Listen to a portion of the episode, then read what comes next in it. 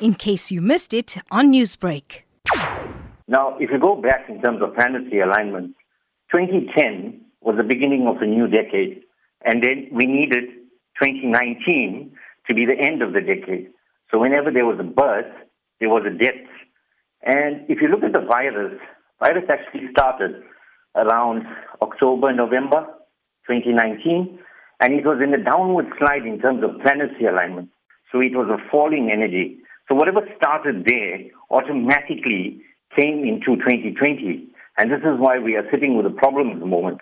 By the 2nd of June 2020, we would have some kind of an idea of planetary movements where planets are actually moving into a better space. So, Sathya, is there any positivity that you have to share with us during lockdown South Africa? Now, from a positive point of view, in terms of the lockdown, it actually gives people perspective in terms of understanding who they are, where they're coming from, where they are now, and what's going to happen in the future.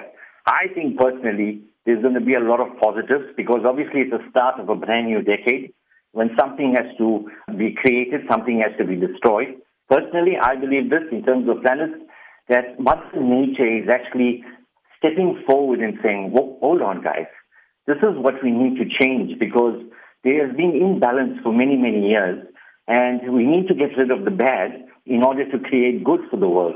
But most people would obviously understand that the lockdown situation would be in a time where they reflect on fixing what mistakes they've made previously and start identifying solutions going forward.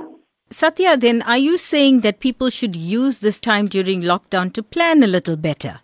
Absolutely. I think there's too much emphasis made on social media, fake news, but uh, there's a lot of fake news coming through, and people are starting to blame others. Now it's a, it's a blame game.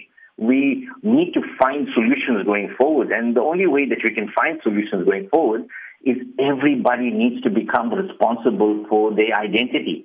Lots of people have lost their identity in terms terms of title, in terms of status, how much money they've got. Doesn't even make sense because the virus actually claims you, uh, whether you have a title, whether you have a billion rand, or whether you're uh, a laborer on the street. It claims you because you're a human being, and that is what people are misunderstanding. That we need to forget fake news, don't entertain it, focus more on positivity. Positivity would mean that you need to start focusing more on religion, you need to start focusing on prayer, you need to start focusing on your family life. Newsbreak, Lotus FM, powered by SABC News.